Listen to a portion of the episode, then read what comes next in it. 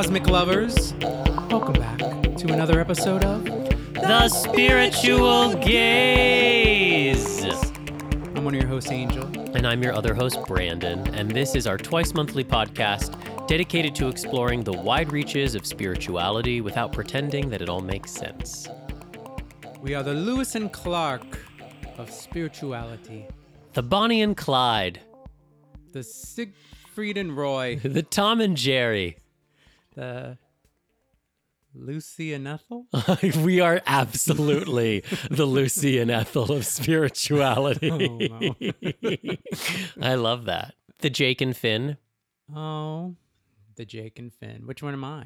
I'm I'm pro- I'm more Jake. I think. I think you're probably more Jake, Yeah, but you're magical. I am. I'm a shapeshifter, Yes, you actually were told you were a shapeshifter in a journey a long time ago, guys. I'm a shapeshifter. and then you never really followed up on it. I just Uh, say that not because in detail. I'm no. so jealous. I've never been told in a journey that I'm a shapeshifter. Maybe it scared me a bit. Well, maybe it's time to go back. All right, I'm ready. Well, I'm not entirely ready, but I, I'll, I'll, but I'm glad you're reminding me, and I will get ready. Should we Uh, introduce yeah. ourselves besides other fictional characters Yeah, that we are pretending to be? Totally. Who are you? I am Brandon Alter. I am a healer.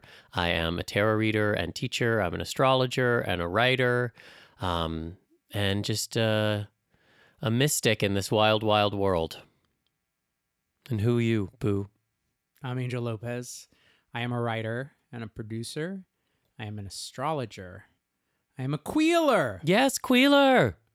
I really want to make Queeler t-shirts so badly.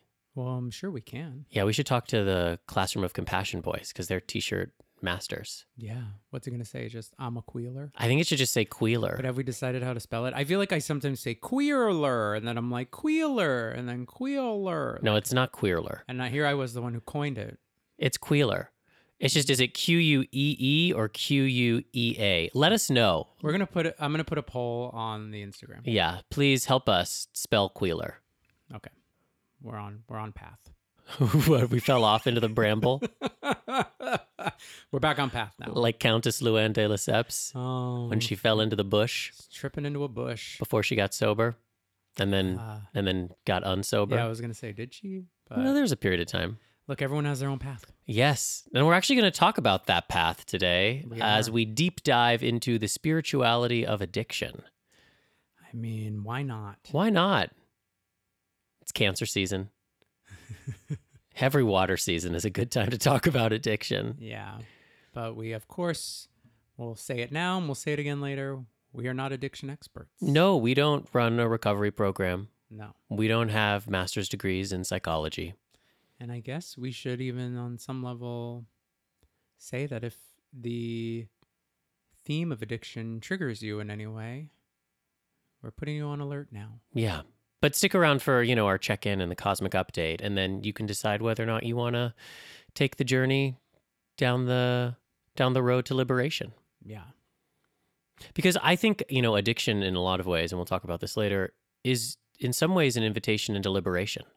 Mm-hmm. So we're going to try to talk about the the light and the love that can come out of facing an addiction, and not get too heavy or punitive or shameful or you know, Yeah. And we've been addicted to all kinds of things. so honey. We're going to talk about all of them. Absolutely, we're going to talk about it in our true Lucy and Ethel style. Oh, yes. But first, uh, why don't we just do a little checkity check? Oh my gosh, a check-in. Yeah. How are you uh, handling yourself these days? Oh man, how In your own words. I don't know. Please. you tell me. How am I handling myself these days? I think you're handling yourself very well. Okay. Well, You I really appreciate are. that reflection. Except for that one time I found you on the floor kicking and screaming, but I peeled you up, Which time? gave you a lollipop, You you, didn't give me. You didn't give me a lollipop. Now, what about your ice cream? You did buy me ice cream. Speaking of addiction, I'd been doing so well. Oh well. Um, how am I doing? All things considered, I think I am doing pretty well. You know, this year for me is personally a hanged man year, which is just all about spiritual surrender and nothing like a global pandemic to teach you the art of spiritual surrender. So, really learning how to go slowly and take things truly like one day at a time. It's interesting though cuz I'm I'm still very busy, lots of um, clients and readings and healings, which actually are even more nourishing than they've ever been to connect with people and to help hold their life, um, you know, in a spiritual container and empower and heal. But I'm still figuring out the work life balance and really interesting just to continue to observe the the productivity monster that lives in me that really struggles to just be and enjoy. And even in terms of my own spiritual practice how that productivity monster sneaks in there and is like seek harder transform faster. Like what do you have to show for all of this work? And it's just a really interesting thing to notice and I'm grateful to notice it because and I wrote a little piece about it. You know, to me spirituality is the antidote to ambition in a lot of ways. Like in a world that teaches us your only value is what you produce, spirituality kind of comes in to go like no, your value is just in your beingness, you know? And it's a daily practice for me to continue to just allow my beingness and that I don't have to post something brilliant and I don't have to plan for the future and I can just be present with the olive tree and the wind and read a book or cuddle with Noche. And I'm definitely touching those moments. Like I'm definitely having moments of gratitude and presence that are so nourishing and joyful. Like even last night, like before we went to bed, and it was just like you and me and the dog, and we just kind of like acknowledged that we were all together and we were all healthy and we're all well and that we have everything we need. And I'm like, yeah, like this is this is abundance, you know? So just observing how I can get all swirled up and all of my ambition and seeking and doing and busyness and planning and a lot of my Capricorn moon stuff actually takes me away from the abundance that's inherent in my life. So I'm really grateful for these lessons, honestly. And I think the hanged man is one of the softest essences in the tarot. Like you can't surrender to spirit and be hard and be rigid. And so I am, and you can't force a softening. So I am trying to allow a softening. And it's a little raw and it's a little scary, but it's also really sweet. And it, and you can't soften without trust. And so I'm, I'm learning in whom and what and how to up my trust game. These check ins are so helpful because it's like, where else do you get the opportunity to really crystallize your thoughts around what your life has been, you know? Totally. Especially because it's like survival mode, you know? We're like, wash the groceries, walk the dog, make sure there's dinner, Yeah. don't catch the COVID, you know? So it's nice to have a moment to kind of like sit down and be like, okay, what has actually been going on on a deeper level? Yeah, and for all you out there, hopefully it's like a you know, inspiring moment to check in with yourself in some way, right? Like I feel like that is something that well journaling obviously is good for. But beyond that, yeah, we have like such a great opportunity here to be able to do this. So Yeah, well, so your turn. What's happening? Uh, what's happening? Uh, well, he's on an emotional roller coaster. Oh, is she? It's a lot of up and down. Oh, yeah. Yeah, I'm definitely, I mean, like, I'm a Cancer moon, so Cancer season on some level feels like coming home. Uh, but home has a lot of emotions. It's a big mansion with many rooms, and each room is a different emotion. Secret passageways and trapdoors. Exactly. So some days I'm standing in the library of shame. I step onto a rug and suddenly I'm falling down into the kitchen of joy. Oh, the kitchen of joy. Yes. That sounds good. Seeing a door running through it out into the backyard of despair. Oh, no. so it just depends, you know. But yeah, I'm definitely um yeah, definitely just moving through a lot of emotional stuff. I uh, we're recording this on July 5th. So this is uh we're we're you know a good 10 hours now or 8 9 hours outside of the full moon, the exact full moon, but we're still in it. Um But we're at least on the other side of it. yeah, but now the moon's moving over all of those, over Jupiter and Pluto and Saturn. So we're definitely still feeling like the energy of everything we've been going through, the, the Capricornness of it all. And, um, but all that to say, like, honestly, like I've, you know, this, this full moon brought up, brought up a lot of sadness for me. You know, I'm, I've just been really sad for this country, to be honest, for my American people out there. And for those of you non Americans, you could probably, you know, you have a gorgeous window looking in on the insanity that is America right now. Um, and I'm just sad. I'm just sad that we have such a terrible leader. And I will say that again, all in caps for those of you who disagree with me. He is a terrible leader and he is dividing our country and using his words um, to pit people against each other. Yeah. To And sow just- seeds of hate. Yeah, I just find it really disturbing and sad. You know, obviously, just being in the thick of like the biological pandemic we're dealing with, the social, racial pandemic that we're, well, really just finally all waking up to, or at Mhm. least having to notice in a more real way. Um, you know, like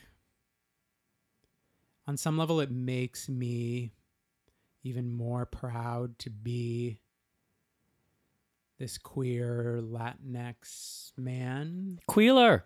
queeler, who is just out here, like speaking truth and really like stepping into my purpose in a way that I never have before. But it's exhausting. Mm-hmm. Uh, so, so yeah, and just I think uh, it being around like the holiday of this, let's celebrate the freedom of this country. Yet so many people don't have full freedoms. It yeah, it just disturbs me and upsets me. So there's that, as well as just like you know some personal stuff. You know, my dad's been pretty ill and. So I've been moving through that, but we were able to see them yesterday. We had a nice little social distance backyard moment with my family, and I that was really lovely and sweet. And he was in such good spirits and seemed well. So that was a nice reprieve from a lot of the um, just challenge he's been going through over the last month or so. So um, so that was like a nice bright spot in it. And Hmm. even yeah, like you said, that moment we had of just all being together. Um, I am reminded by all the abundance I have. There's a lot of abundance in my career world right now that I'm just enjoying. And I fucking love the Spiritual Gayz community, the gazers, and communing with them all. We had an amazing breathwork session yesterday, and I just feel all the energy of everyone. You know, we're sitting together in those Zooms and like just being vulnerable as fuck with each other like that's the world I want to live in right now. I want to live in a world with a bunch of like vulnerable, honest people who are all doing the work to better themselves so that they can better the world that they live in.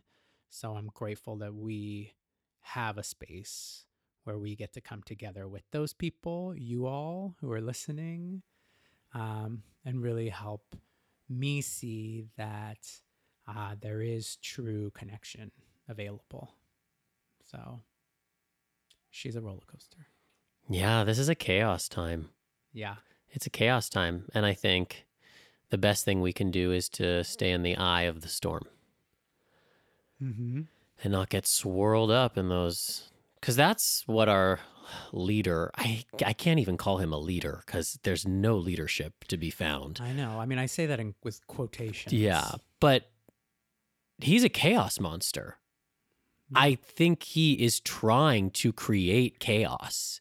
And in some ways, chaos protects him and creates a buffer Yeah. because if people are running around covering their own asses, that gives yeah. So, you know, what do you do in a chaotic time? You you stay close to home and you work even harder on your grounding and make sure that you recognize everybody else. Like there's just a chaos energy, you know, and that's not going anywhere anytime soon. No. Well, and it's hard to balance it because yeah, you need to be at home. You need to kind of take care of yourself. But at the same time, we have to like be out in the world and like forcing change.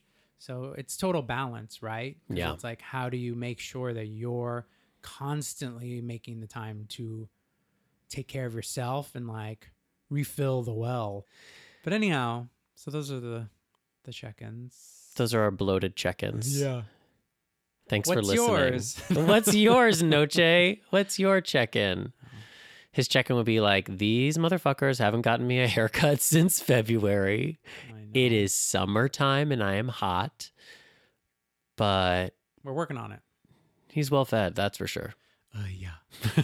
Know. We're gonna cut off all that We all have- like, oh, Oh, yeah. that wasn't all hair. We've all put, put on a few during this quarantine. How dare you? I've not. Well, I have. Noche has. So what are you gonna do? All right, should we uh should we transition? yes. All right, you guys, we wanted to- give y'all a little uh tour of the cosmos because you know it's 2020 and there's just so much going on at all times. So here's this episode's cosmic update. This just in.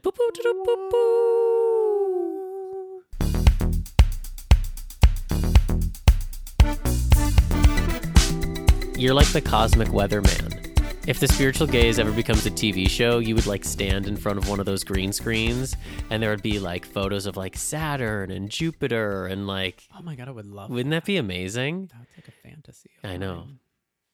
Angel Lopez, the cosmic weatherman, if anyone's out there, producing television. well, actually, aren't you producing television? I am, but I'm not going to produce myself as the astro, the cosmic weatherman. oh my gosh, you're the next um what was his name? Walter Mercado. Yes, you're the Oh next my Walter God. Mercado.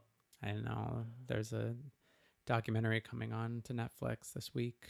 I think it'll be out when this comes out. Mucho Mucho Amor. I haven't seen it yet. It was at Sundance when I was there, but I didn't get a chance to see it. So Wouldn't it be so fun to have like a Spiritual Gayz Zoom party with any of the gazers that watch that documentary? It'd be like a book club, but it's like a Oh documentary club, and we all just like talk about that documentary. totally. Maybe we'll do that. Yeah. Well, we should watch it first and make sure it's good. I but I've heard good things. Okay. So, but eh, regardless, just to like, if you don't know who Walter Mercado is, you should watch it regardless, so you can see him and learn about him. But he was like this really famous Puerto Rican astrologer and was on television every day. And my grandma used to hit me with her cane to get out of the way when he would come on because I sat incredibly close to the television all the time. No one stopped me, and now I'm blind. Anyhow, and he was also like very flamboyant, oh right? my god, oh yeah, he was. Like he was like the Liberace of Puerto Rico. Totally. Would come out in these like lavish like capes, fur lined, and had wigs and makeup and yeah, was a total diva.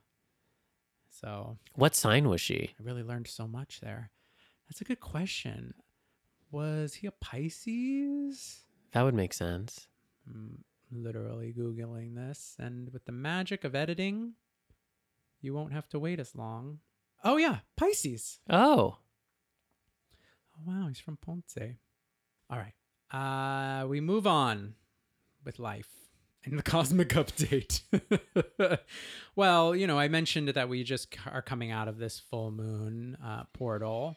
Uh, so let's leave her in the in the distance, shall we? Um, bye. Thanks for everything. he is See you in 19 years. no longer in our sphere. Thank you. But it is a two week window, so I guess I should. I can't get away from it.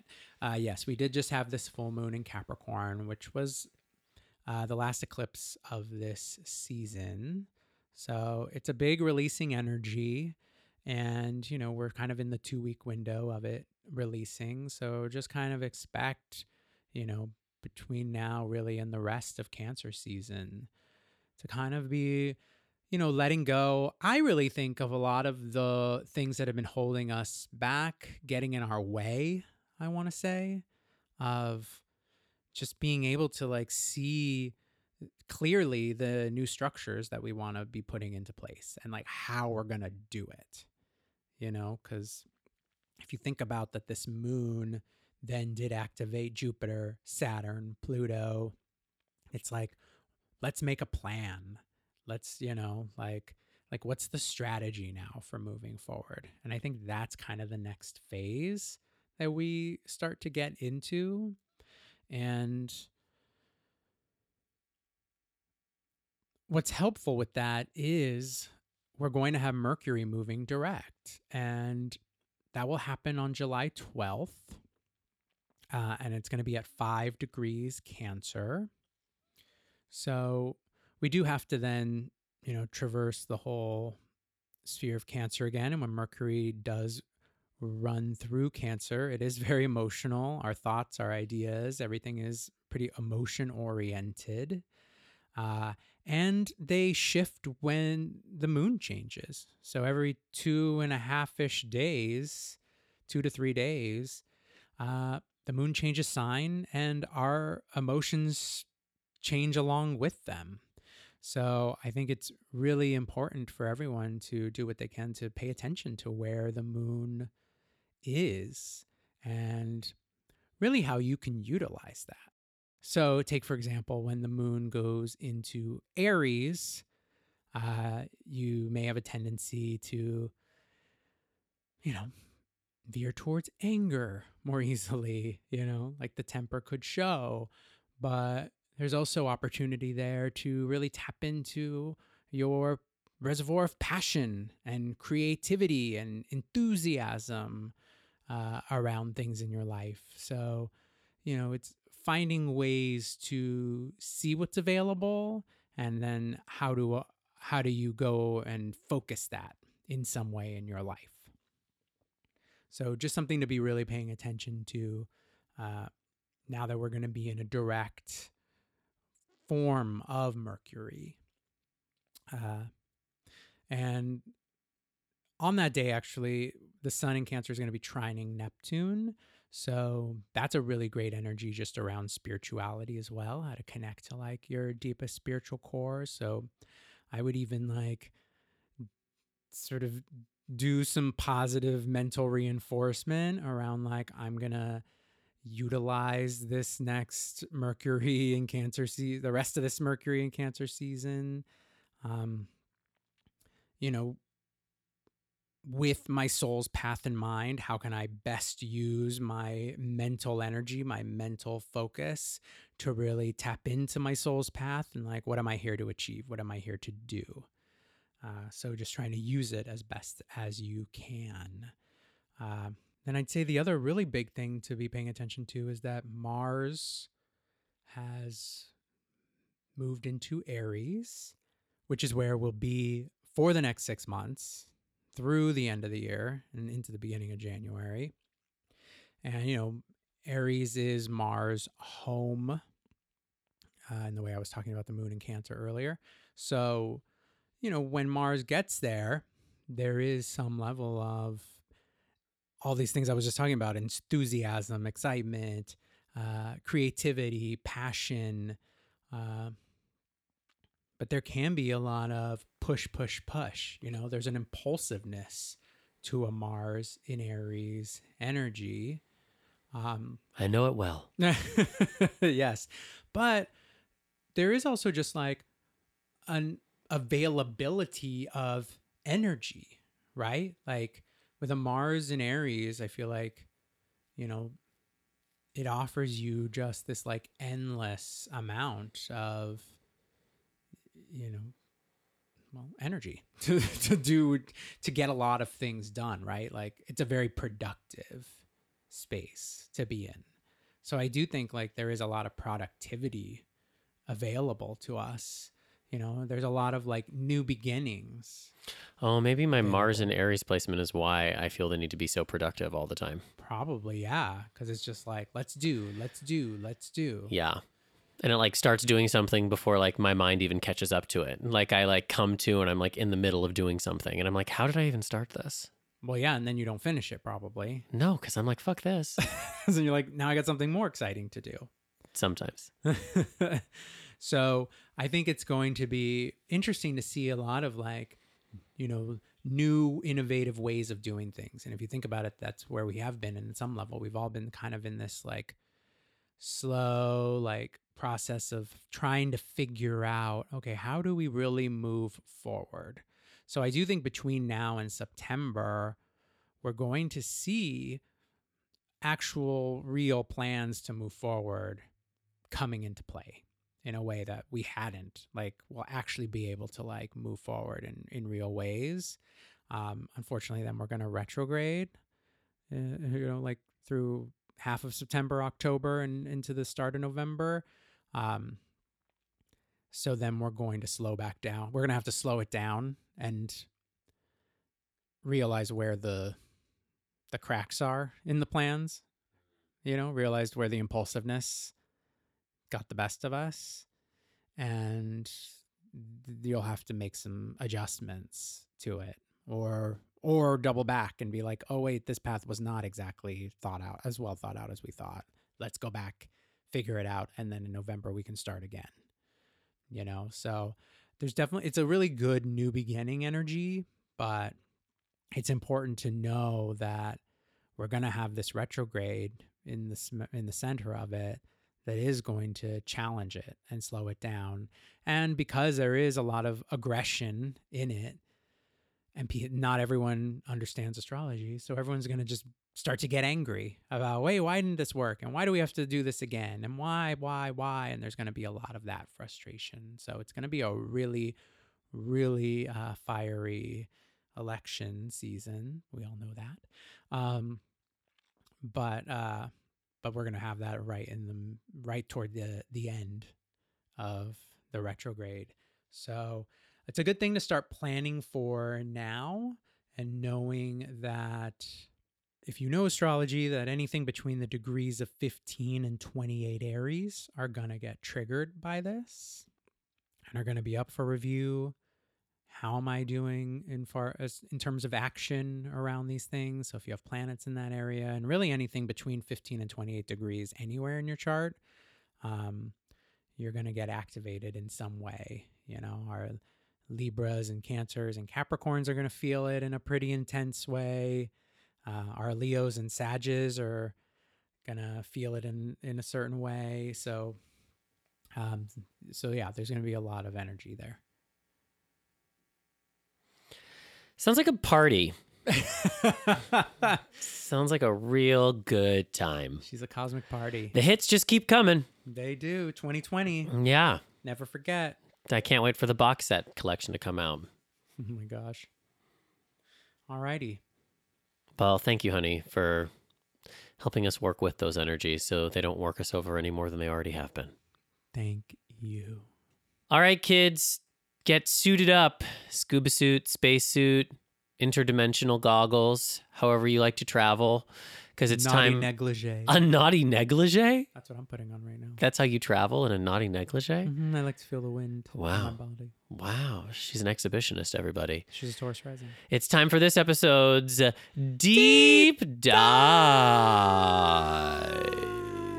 In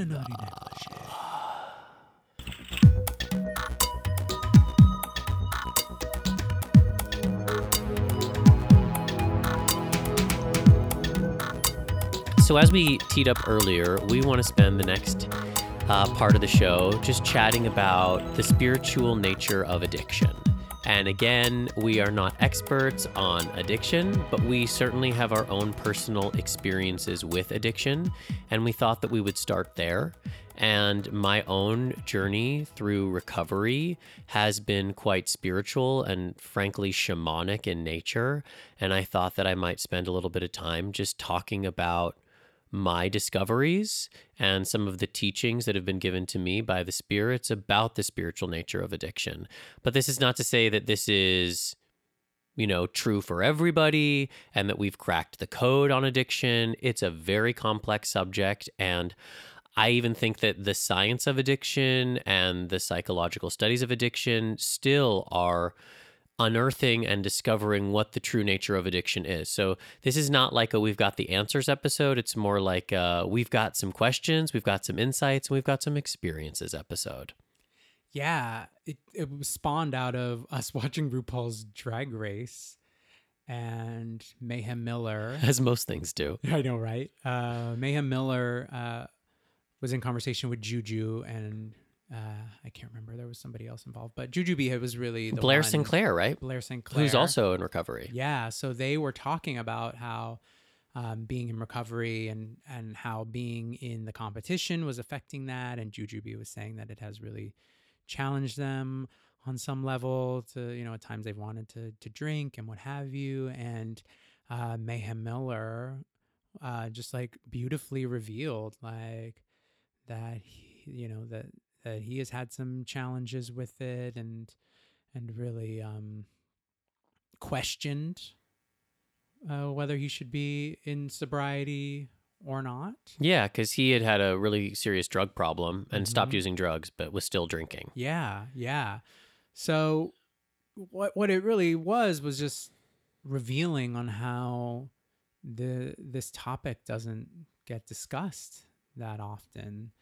Um, you know, or it it the the space isn't always made for it. Yeah. And I'm actually flashing back to a spirit talk we had many, many, many moons ago with Tracy McMillan. Ah, the luminous. If you've never listened to that spirit talk, y'all, you should. And she said, There isn't anybody alive that doesn't have some journey around sex, drugs, alcohol, shopping, food. You know what I mean? Like everybody's got something, you know? So some people's addictions are a lot more glaring and a lot more um, outwardly dangerous, you know? So they get more attention. And other people's addictions are more insidious and subtle. And frankly, I think my addiction was was of that variety. It was more Mm. insidious and subtle. Yeah. Um, yeah, because a weed addiction, you know, like your life slowly atrophies from the inside out. It's not like a coke addiction or even a gambling addiction where you destroy your life through the process of it, you know? Well, and especially because I guess similarly to alcohol in some ways, uh, it can be seen as like a casual pastime. So it's easier to engage with, right? Like on a mental level where it's like, you know, well, this isn't a problem. Um, Because it's so socially acceptable. yeah, it's so socially acceptable. And it isn't a problem for, you know, friend one, friend two.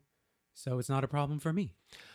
I also think it speaks to the larger issue, which is just like the normalization of addiction, particularly in America. Like capitalism and consumerism want you addicted. Like they love your shopping addiction. Like they love your alcoholism. Like they love all of that stuff mm-hmm. because it keeps you engaged in the system. So, in some ways, you know, it's quite countercultural to kind of wake up and go, like, oh, this is a problem, you know? right. For me when i was kind of meditating on how to approach this subject and and bring it to the podcast the first places i went were astrology and tarot because where else do i go and i just thought about Mhm. neptune Yeah. and i thought about the devil card Mm. because these are two essences that kind of speak to how addiction shows up in our lives. Um, so I'll talk about the devil card, and then I thought maybe you could talk about Neptune a little bit, just to give a sense of how addiction is addressed in these sorts of spiritual realms. For sure.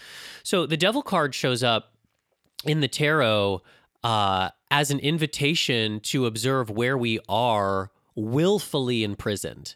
So the devil card itself looks like, you know, you've got like your traditional like devil looking figure with like the cloven feet and he's got these two sex slaves that are humans and well maybe they're not sex slaves but they're enchained. They've got these collars around their necks and they're chained to the devil, but the collars are actually like pretty big. Like they could get out of them if they wanted to, but they choose to stay enslaved.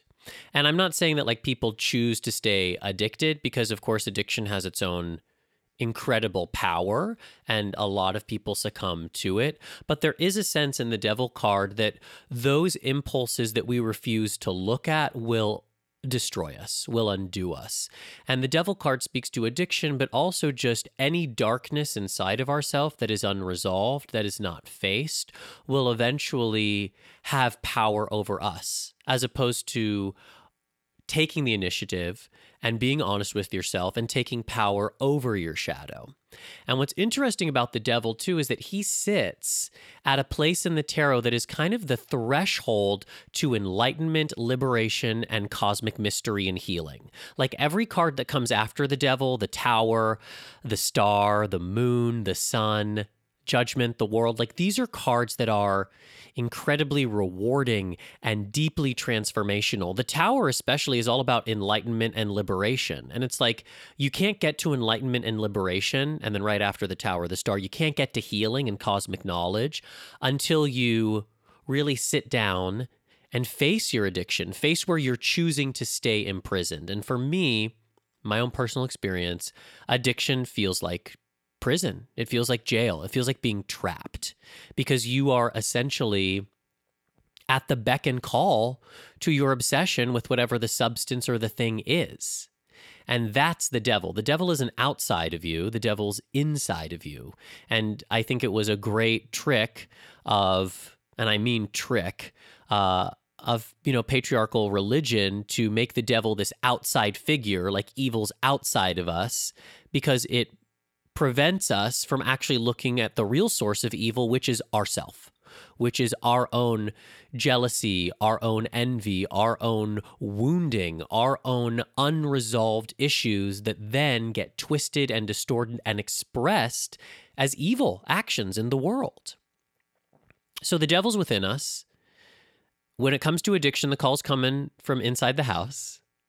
Um, and it is a it is a choice. That doesn't make it easy, you know. Sometimes it's it feels easier to just stay chained to that thing you know, right? The devil you know, as opposed to the devil you don't. But it really does come down to sovereignty, which means that like you have power over yourself at all times in the present moment, even if it feels like you don't. And there's also support because the devil is an angel. Like the devil is is just another angel but the way that we vilified Lucifer, the light bringer, the way that we have tried to scapegoat, interesting that the devil's also a goat figure, usually, right? Capricorn esque, is how we try to separate ourselves from our own inherent, you know, tendencies towards violence and destruction.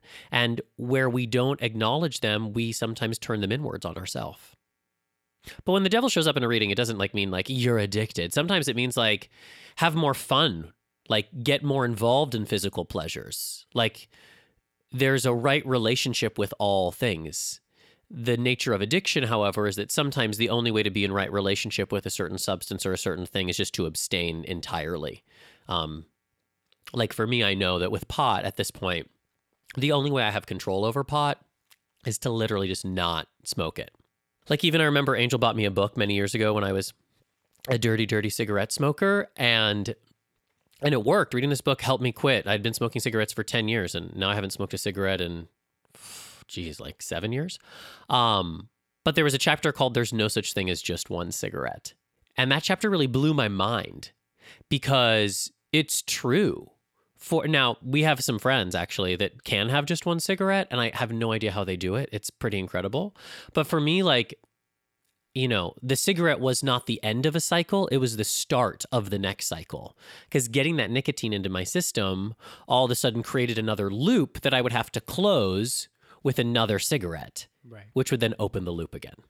Well, and that's where chemistry and psychology do come into play, right? Like there are certain things where some people can't just have one of them and move on, you know? Yeah, So that's just, yeah. Of course. Specific relationship with it then shows up, right? Well, and that's why addiction's so complicated, right? Because there's also like lineage issues too, you know, like there's thousand percent. you know, histories of alcoholism or drug use or, you know, sex addiction or, you know, that run in families as well. But I think awareness is everything, you know? Like if you know you Yeah. come from like a long line of alcoholics, then you're probably best just staying the fuck away from it because you know that there's just something in you that, yeah, is just prone to kind of getting wrapped up in the spirit of alcohol. And so, actually, if I can just segue since I'm already talking, and just say that one of the realizations or teachings that have come to me in some of my journey work around addiction is just that on a spiritual level, or I should just say from a shamanic perspective, addiction shows up when we're not power filled. And power comes from spirit, it comes from the divine. And so a lot of times, one way of looking at addiction is we surrender our connection to great spirit to have a personal relationship with a with a lesser deity essentially. Um and the spirit of rage sex weed whatever it is basically becomes your lord and your master. And it's not to say that the only solution to recovery is spirituality, but I think it's interesting that like the 12 step program is based on having a higher power because I think addiction shows up in the hole that's created by not having a bigger spiritual source to plug yourself into. And so you plug yourself into that little thing that makes you feel better. So like I would plug myself into that joint at the end of the day, you know? Because it would make me feel better because I wasn't as plugged into a larger source, to a larger sense of spirituality. Mm-hmm. And so that's what addiction does, right? Like it scratches that itch, whatever that thing is that makes you feel okay, that makes you feel good, but then you become dependent on it. And it starts to, it rules you. It ruled me, you know? Like my life was built around when I was going to smoke pot next. Mm-hmm. And So I that- think that that's really like the perfect segue into Neptune and how Neptune is related to addiction uh, because Neptune is that planet that rules spirituality. Um, it is God, and however you want to view that idea. The goddess, the goddess, Godex, the universe, the compassionate cosmos, Mm-hmm. Beyonce. Cher. Uh, but uh but and I was recently listening to um the lovely Anne Ortelee and I love how she framed it in that, you know, if you think about uh Neptune being your your path to God or your relationship with God, then the house that it sits in is how you're trying to reach God. hmm. So it can even be like a look into where like an addictive tendency can show up. You know, if you have the if you have Neptune in the sixth house, then you know there might be a tendency toward like an addiction to around work. You know, an addiction around fitness, around eating. You know, or like controlling your eating. Um, whereas like uh, Neptune in the 12th could be, you know, I'm addicted to heroin. You know, it, it just really depends on how it can show. Or just like escaping completely Exactly. because that's the 12th house. hmm So, uh, so I thought that's an interesting way in, and I looked at that for myself because I have Neptune in the seventh, and I was very early on, like addicted to my relationships. I was addicted to the idea of needing to be in one, needing to, like trying to find one, but I was like really addicted to like people in a certain way. Like I have I have like very clear you know, particularly I mean they were men, particularly men in my young life that I just became addicted to. And um even if I didn't have a romantic relationship with them, in my head it was like the pursuit of a romantic relationship with this person. Right. Which is an addiction in and of itself. Oh yeah, and it was very addictive. Like I was like thinking about these people constantly, Yeah. like wondering when it was going to happen, how. And I was like, I mean, these people were my friends. Like I was making these people my friends, and I really had to like finally in like my mid twenties, like wake up to like what I was doing and how I was destroying these really good relationships um, because I was trying to turn them into something that they weren't supposed to be. But that's just one of many addictions that I've dealt with in some way in my life. Yeah. But addiction also is like a really convenient distractor from like the truth of your life, right? Like addiction distracts us from like what we're really here to do. Oh, and yeah. so we can like love our addictions, you know? Like uh, there was a period of time where like I really like before I felt completely powerless and imprisoned by it, like where I like really loved, you know, the glamour of smoking pot and like how much I was doing it and just like really owning it, Lisa Rinna style, you know, like we can become very identified with these addictions too. Mhm. Um, because it in some way protects us or keeps us safe from really focusing on on the uncomfortable stuff, you know, like why we're using in the first place, what we're trying to avoid, like that wounding.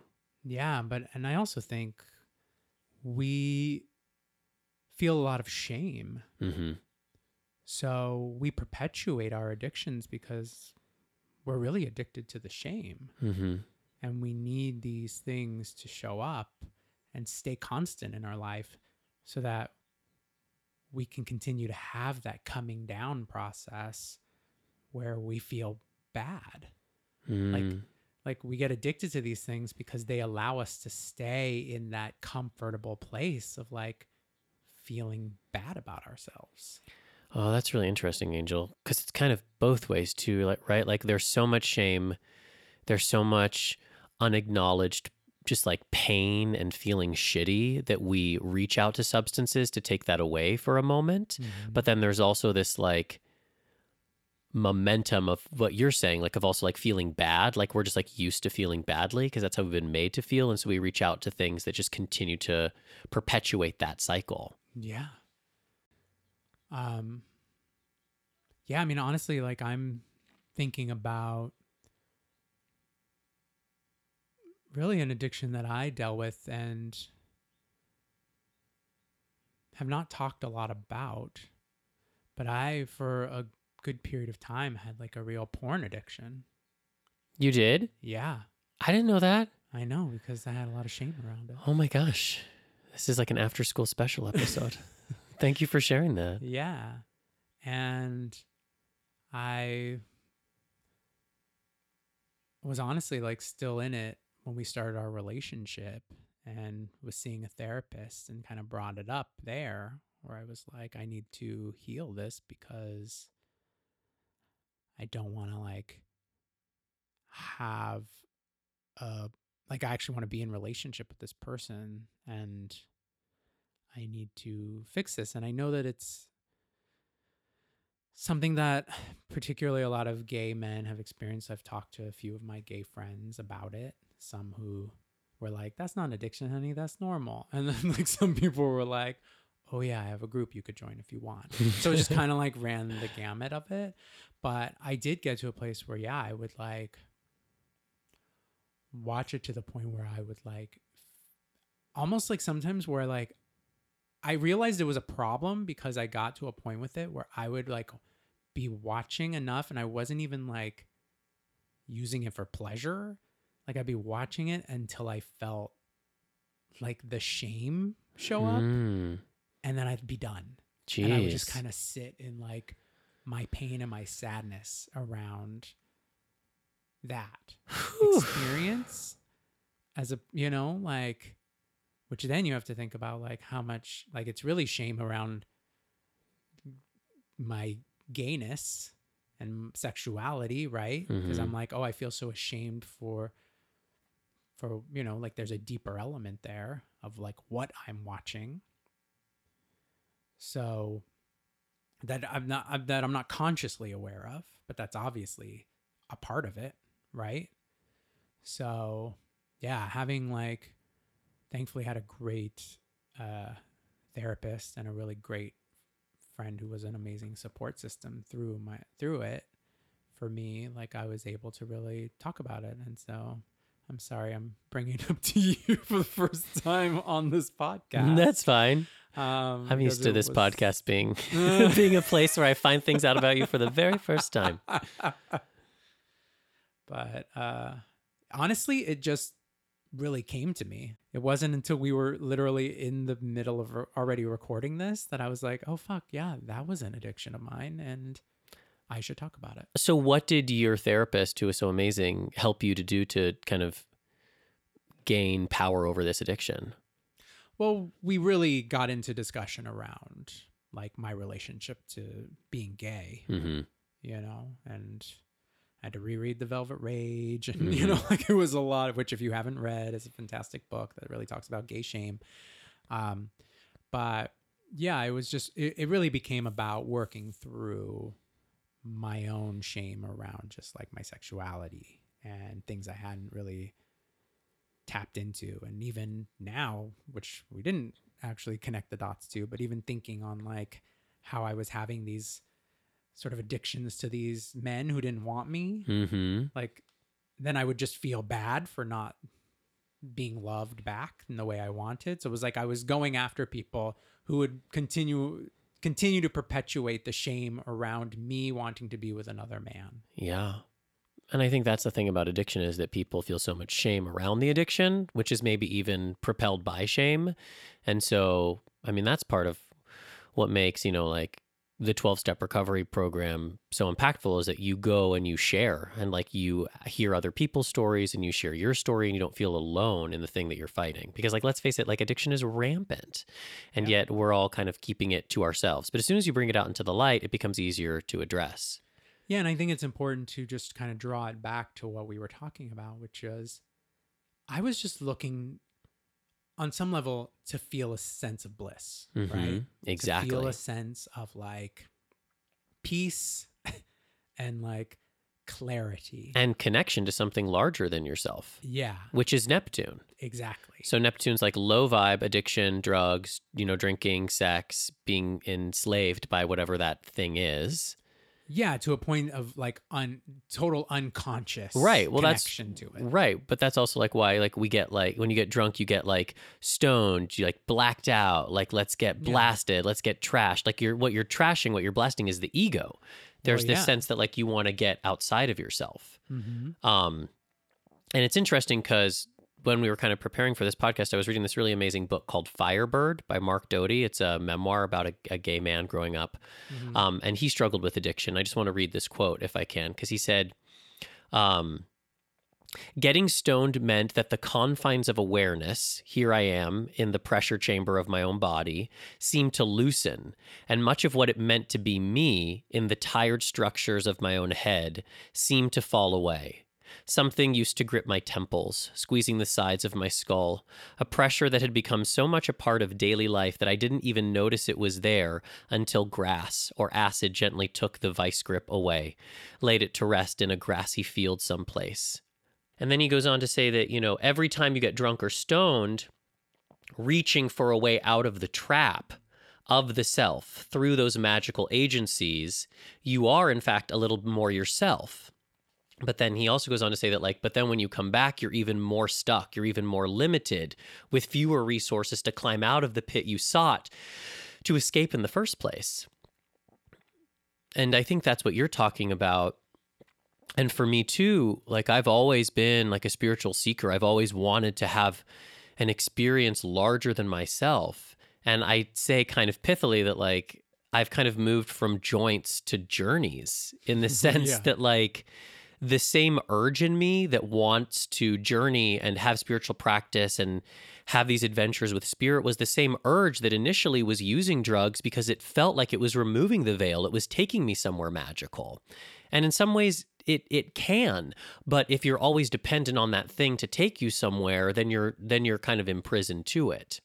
Well, yeah, and that's where people can even then become addicted to their spiritual practice, right? Yeah. Like, then you're like, it can on some level become like a tool to help you hide from the world Right. and disengage from quote unquote reality, Right. which we talked a little bit on in our race and privilege episode, the like spiritual bypass of like, you know, I'm just going to sit here in like the light of my spiritual self and let the war happen around me when it's like, well, actually, like, it's a war for the world you live in. So you do have to engage with it. You can't just like let everyone die and then walk outside and be like, oh, what a gorgeous world I got to inherit.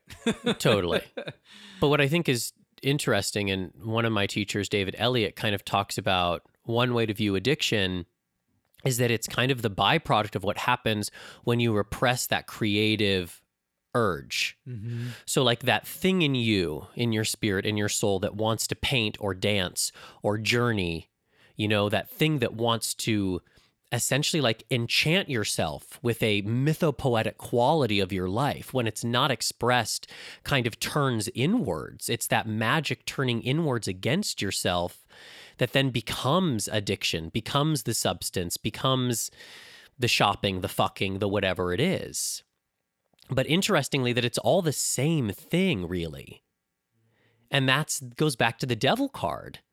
Like it's the energy of cosmic mystery but if you're not ready to really take responsibility for it, it will turn inward and imprison you, as opposed to you're taking responsibility for that urge and proactively using it to express, to write, to create, to dance, to put yourself out there. I know for me, you know, I used pot to to numb that urge because I felt like there was so much creativity in me and I couldn't express it and I wasn't given permission to express it, you know, because it was acting and as an actor you sometimes need someone to do it for you, you know, and and I don't think it's a coincidence that the few times in my life where I did get sober before I fully came into recovery was when Brandonna Summer came out because yeah. I was using all of that creativity that I wasn't kind of numbing by smoking and channeling it into this mythopoetic experience of my life, which is, you know, Brandonna Summer and her and her wildlife. Right. Yeah. Yeah. Yeah, I mean, I've found for myself, even just in the last, I guess, six months or so since I've, well, I, I mean, I, I guess for me, I'm not, I haven't, I don't have like an official path of sobriety. I, I'm really just a Mars and Pisces, so I go with the flow, and so I live in a household with a incredibly sober man. So I'm like, all right, I'll go with that.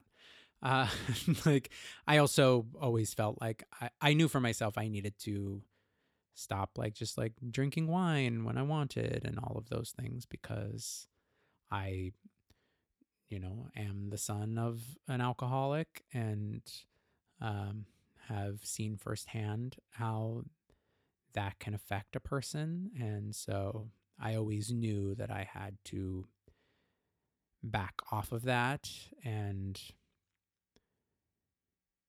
just given its relationship. I mean, honestly, that's even where astrology comes into play for me too, because the relationship that that my Neptune has with my Mercury, which you know, I really want to be writing and communicating. So uh I was easily either like my my Neptune was like or my Mercury was like directly affected by how I handled my Neptune. So I have already found for myself like that by taking the time I would have spent, you know, drinking half a bottle of wine and now turning that time to like spending it in some sort of spiritual practice that has helped me to connect more to my work as a writer and even make that more of a I mean now that's a complete spiritual practice for me as well. Um it feels divine doing that kind of creative work now. So uh, that's been really helpful. Yeah. And it's so personal, you know? Like I'm not so sitting personal. here saying like like I just know for me, you know, like I I can't smoke pot again because I I can just see like if I were to just like take one hit, I would probably like be right back into my everyday sort of way. And I've worked so hard and had so much spirit help to kind of liberate myself from that. Yeah. So, but that's just me, you know, like I know there's a lot of other people that have very healthy, very moderate relationships with substances. And no, like totally. my hat's off to you. And like I wish I could be you, but that's just like not how I'm hardwired. But I will just say that like my spiritual practice, the magic I was able to do, the healing work that I could facilitate, like I just could only go so far still using. And that my sacrifice was in a lot of ways an initiation. And my willingness to say like okay i'm not going to do this thing which in a lot of ways was kind of like a childish thing because i started smoking pot in college anyways. And it was like this is a sacrifice i can make that's kind of initiating me into spiritual adulthood yeah. so that i can take the next step into what my path is. And i think with you too in terms of your creativity like when you stopped drinking it was an initiation for you to say like i'm going to commit completely to the expression of these stories that are more important than than not expressing these stories. Totally. Which it's so much harder anyways, you guys. Like it takes so much more energy I think to keep it all stuffed inside than to just finally surrender to letting it all out. Yeah. Yeah, so I think if anything this is this conversation is really just an invitation for you if you have if it at all either if you are dealing on some level with an addiction or have wondered whether, oh, is this borderline addiction or am I in that space? Um, it's an invitation for you to really just like reconsider it. And I I know that we have um, listeners who are also you know like in sobriety from certain things. So hopefully too, you just felt some connection to what we were saying. Yeah, we and I think about. I think we'll totally do like a part two. Well, it'd be nice to like have someone who is much more of a expert in it to talk about it with, right? Yeah, that would be a really great conversation. I would love to have that.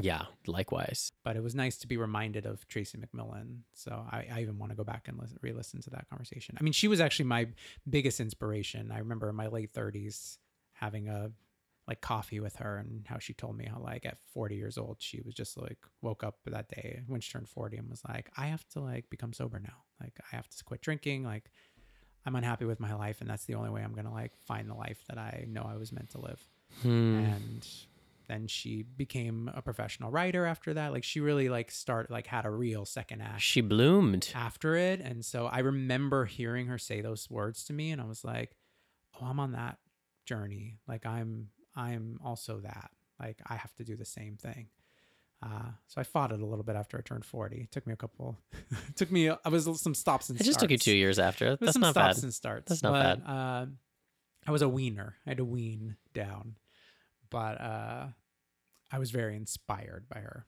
And for me, I just had to go cold turkey.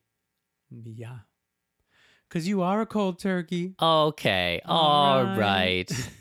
In any event, please reach out to us. Um, please let us know how this is resonating for you. And I hope that this just opened up some dialogue and conversation and maybe even some insight into whatever you might be struggling with. I know that, you know, or not struggling with. We we certainly also don't want anyone else to like feel shamed around their lifestyle or life because again, we're saying like, you know, some things for you aren't the issue. Like, I could smoke a joint and leave it alone for weeks.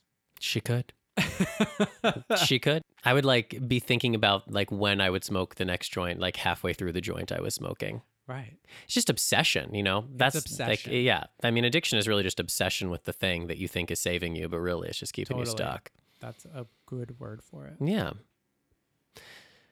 Um. All right. Should we uh finish up with a quick little tarot card moment? Yes, please. All right, babies. So just take a moment. Connect to the cards by hearing the sound of them being shuffled.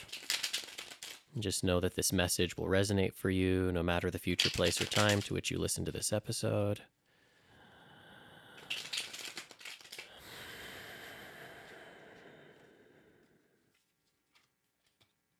Hmm, the Eight of Swords reversed.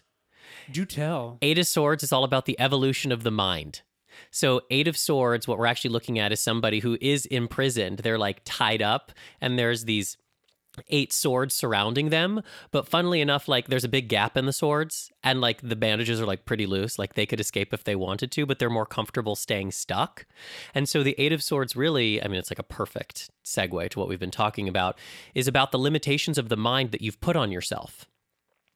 Like, and when you pull the Eight of Swords, it's how you can evolve beyond those self limiting beliefs, thinking that you're unable to do something. In a lot of ways, the Eight of Swords is like, oh my goddess, I never knew I could live my life this way. And in the reverse position, it would just say that, like, this is available to you, but maybe you're really kind of resisting, um, acknowledging that you don't have to agree with everything that you think.